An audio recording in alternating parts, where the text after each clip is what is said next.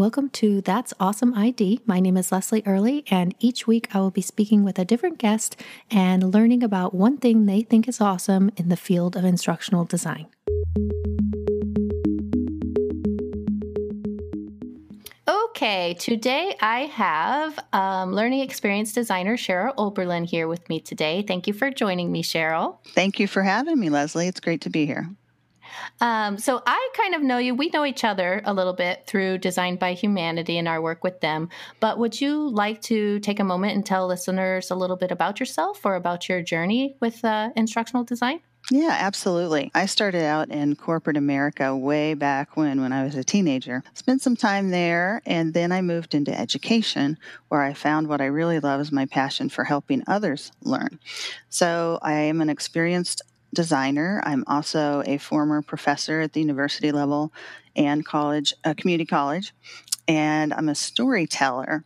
And I say that because I inherited that trait from my father. He would always have great stories to tell, never met a stranger. And I, my kids and husband say that I have that as well.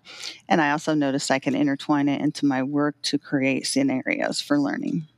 Yeah, that's a great skill to have, um, especially for scenario based learning. Um, basically, you know, the, the point of the show is like if you have one thing that you're super jazzed up about or interested in these days in instructional design or learning experience design. So, um, what is something that you've been thinking a lot about these days? Well, my theme is helping others. So I have had so many people reach out to me about adult learning and about instructional design. So there are kind of two pathways I've been trying to help others with. In adult learning, folks get really frustrated in training classes because they um, don't want to ask questions. They don't want to seem like they're not knowledgeable about the topic or any topic really. A lot right. of people who take training classes, you know, do have a management level. So when they're mixed in training with um, their employees, they don't mm-hmm. want to say anything wrong. Um, mm. And that's where the scenario training comes into play. Yeah. So, yeah. So, if I'm understanding correctly, so the thing that's sort of special about adult learners, especially in like a corporate setting, I'm assuming you're talking more of co- a corporate rather than yes. academic setting. Yes. Yeah. So, so that's true. I never thought about that, that you can definitely have moments of training where um, some subordinate level employees are in the same training with the manager or middle management level. And that can probably be uncomfortable for both sides. Yeah, I've taught over 2,000 people how to design quality online courses in the last two years. And most of those people are administrators or professors. So they mm-hmm. have a PhD or higher. And when they came into my class, they were not happy to be there uh, mostly. And then secondarily, they didn't want to ask questions. And the only time that you can really hook them in is when you provide them feedback that actually shows them that you're trying to help them learn mm. and you're not criticizing them or have any high expectations of them. When we do that, we get a better response from them. Mm-hmm. So when you say that they're not happy to be there, like what? So what do you think is the thing that's making these? It sounds like you know if they have PhD, they're a little bit higher educated. So what mm-hmm. makes you think that they're? What's the reason that they're unhappy to be there? Well, a lot of people are are not happy to be there because it's forced training. They have to do it for compliance or they have to do mm-hmm. it for mm. their job level. So they're not happy to be in there. They feel like they're wasting their time because they can't do their job when they're in training and that they know everything already. So it's fantastic when you can use uh, visual stories based on real world scenarios and you know kind of show them yes you do have something to learn and it can be enjoyable if you let it. It's all about the positive mindset for training. Yeah, and that makes sense because if you're using these scenarios, then they might see themselves in it, right? Like they might or find something to relate to, I guess. Yeah, exactly. My e learning stories are framed by real people, real life issues, and current world situations. So there's something that you can always go back and tweak so that it addresses something that's going on in their life right now. It's mm-hmm. not something that you just create a canned, you know, course and leave it there forever and make no changes to it. You absolutely have to go back and evaluate the course so you can view your measurements and see how the learners are performing and if mm-hmm. changes need to be made. Hmm. And that, that's kind of interesting. I hadn't really thought of that either. You're you're like giving me so many good things today, Cheryl. The it, fact that you can, even though it's a compliance training, it sounds like you're still um, making tweaks or changes to the content depending on who your audience is, or or is it you're changing it based on the feedback from the audience? It could be both. You know, it could be who your audience is, it could be what the story is. If they're learning something um, about compliance and it relates to something that's going on in the real world, if things change, then you need to change that. that that lesson um, mm-hmm. um, so that it's current. Yeah, I guess because yeah, the the perception of compliance training is like you know like a nine, 1990s video that mm-hmm. you know it's like really bad actors and mm-hmm. bad lighting and they're just like acting out a scene and like it hasn't been updated since it was shot in 1999, mm-hmm. right? Like that's right. the perception of compliance training. Yeah. So it is. And, you know, people come in and they're anxious. They don't want to make mistakes. They feel like that is a a bad thing versus a an item that has to happen for learning.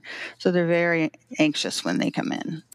Yeah. So if you sense if you're reading the room and you mm-hmm. sense that you know people are coming in sort of anxious mm-hmm. do you have a trick or do you have a way of engaging them to get them to start to like kind of get hooked like you said or sort sort of start to loosen up yeah it's mostly um, i in online courses right so i tell them that I recognize that it may be sometimes since you were in a learning environment, and sometimes you are actually a teacher in your job. I mean, even if you're a corporate person as a manager, you could be a teacher. And I realize that the, this type of learning can be frustrating and cause anxiety to you. And those are actually natural responses to the struggle that can accompany learning uh, something new for the first time. And this yeah. material is new. Yeah. I like that. So basically, just being transparent from the beginning. I understand this is uncomfortable for you, but you know, right. we're sort I, of all in this together. kind of exper- uh, recognize their feelings, encourage them to take some time to just step back from the situation, and then come come back later if they need to, because things like writing are a recursive project. And a lot of learning is that way too. So if you take a break and you come back later, it's actually fresher in your mind. Mm-hmm. And if mm-hmm. we use knowledge checks in our in our courses, those are like um, low stakes retrieval practice. People take a break, they come back, then you know they probably know more than they think they do. Yeah, yeah, that's a good point too. Like taking breaks is great for learning. Mm-hmm. Um, different topic, but yes, mm-hmm. also a very good point. Yeah, a lot of people feel like they, you know, aren't eligible to be there, even though they have the training, they have the education, they have the work experience. They don't want to speak out in a course because they don't want to look like they don't know those things, right? So they feel like an imposter. Yeah. So imposter syndrome is a big thing, I think, with a lot of adults. And I I wonder if that's just because we're always fed these, you know, messages of like, you hit a certain age or you get into a certain career or a certain role and you should have it all together, right? Like by this point, you should have it all together. Yeah. But that absolutely. makes it really hard to keep learning. Right. And everything in life is, you know, takes practice. From riding a bike to learning about compliance, you have to practice things in order to master it, right? So it does matter for everybody to be a lifelong learner. I listened to a short podcast this morning by a gentleman that was on my YouTube feed, Jacob Morgan, and he had like three things for you to remember every day. And one of them was that you've learned something new every day. And mm. I've been telling my students and my kids that forever. And in fact, the kids will go, I know, I know, I have to learn something new every day. um, so know i think that's really and really important that people understand that you never really stop learning. Yeah and and of course it can be uncomfortable. Um again like i keep going back to the having different levels of um different levels within a company all in the same training and that right. can be uncomfortable. But maybe that's a good leadership opportunity if you're a manager and you're demonstrating like hey, I'm going to learn to do this, or I'm not afraid to try to learn more. That's setting a good example to yeah. the people below. Absolutely. And it, you know, really shows some opportunity instead of a challenge, right? People see things as challenges when, when, instead you could see them as an opportunity to grow and to share that information with the people who are on your team in the same training. Yeah. So I'm trying to think. So if you have like a group of um, unmotivated people or people who are maybe uncomfortable, who don't want to ask questions or don't want to show that they don't know something, how can you um, still engage them? Or how can you still try to convey this information if nobody's asking questions and nobody's admitting that they don't really know what's going well, on? one of the great things about e-learning is the feedback. Um, mm-hmm. when you get personalized feedback you can really have a conversation with someone whether they want to have one with you or not right? So i can explain to him that them that it is a challenge to learn that most learning is recursive. You come back after you take a break and it is perfectly okay not to get things right the first time. You know, there's never a knowledge check that will fail you for the entire course. I don't think one question and out, right? Mm-hmm. So there mm-hmm. are opportunities to try again or do over. And, and that really helps people learn. You know, if I miss a question on something and I go back and get it, it's more likely that I'm going to remember that answer because I missed it the first time. Right. And in e-learning it's kind of it's a little bit it's personalized feedback, but it's also more private in a way. Like you can go through this on your own time. Nobody's mm-hmm. around. It's not a classroom where you're like answering out loud. You're just going right. through it on your own. Nobody's watching you.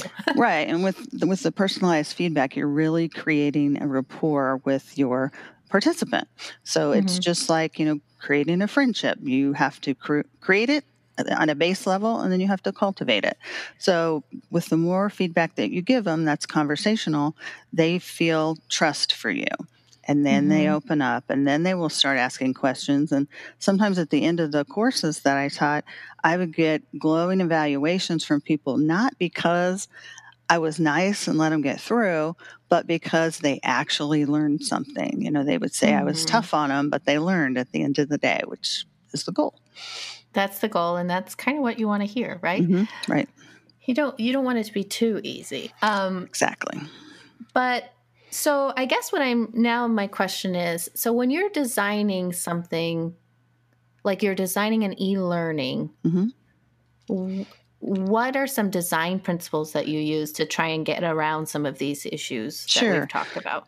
It goes all the way back to Malcolm Knowles. You know, he talked about adults are being in, internally motivated and self directed. They want their life experiences to be reflected in the learning. They also are goal oriented. How is this going to help me? You know, the what's mm-hmm. in it mm-hmm. for me um, mm-hmm. new age wording. Mm-hmm. They also want to see how relevant it is. How, how can I use this in my job or my career? And they need to be respected. So when you do e learning, they actually feel more respected because, like you said, they're not being called out in a face to face class. And the adult learning principles also are mostly problem centered. So mm-hmm. during the training, you actually show them how to resolve the issue or resolve the pain point that, that created the training. Mm-hmm. What about like what about the graphic design? Like what mm-hmm. about how you're visually laying all of this out? Well, it's so much better for adults to be able to um, learn when there are signals on the screen. So, versus having an entire slide of text, we all know that they won't read it. You can just have fewer words and more cues that will highlight the importance of the material. Hmm. They also learn better from graphics and narration than on screen text. So mm-hmm. you can, if you don't like voiceover, you can hire someone that does do voiceover, or you can actually use some of the um, ones that are in in the learning tools like articulate storyline has some. They do mm-hmm. sound a little bit like the jetsons and robotic but this still works. Yeah. And then the multimedia principle has is just that people learn better um, from words and pictures from just words alone because if they right. read, read, read, they're just going to skim and they're not going to take as much away from it. Um, so we've basically covered several things like the disposition of these adult learners and like why that's could be uniquely challenging, and then some ways to try to to get around that and hook them in. Do you have any other last bits of advice for how to engage adult learners? Well, it's a bit of audience analysis. So when you're designing things, or even if you're the person who's going to deliver it, it's really important to analyze your audience, find out who they are, how they're going to use this information, why it will be helpful to them. And that will help you structure both the design of the course and how you deliver it and provide feedback. Mm-hmm. Okay. Well, so if I know that this is a big topic and like we could probably talk about this for a really long time. but for sure. Um, if if listeners want to reach out to you and continue the conversation, is there a good place that they can find you? Yeah, absolutely. You can find me on LinkedIn. I'm there every day, um, interacting with the amazing L and D folks that I found. Well, thank you so much, Cheryl, for joining me today. Thank you for having me. I've enjoyed it.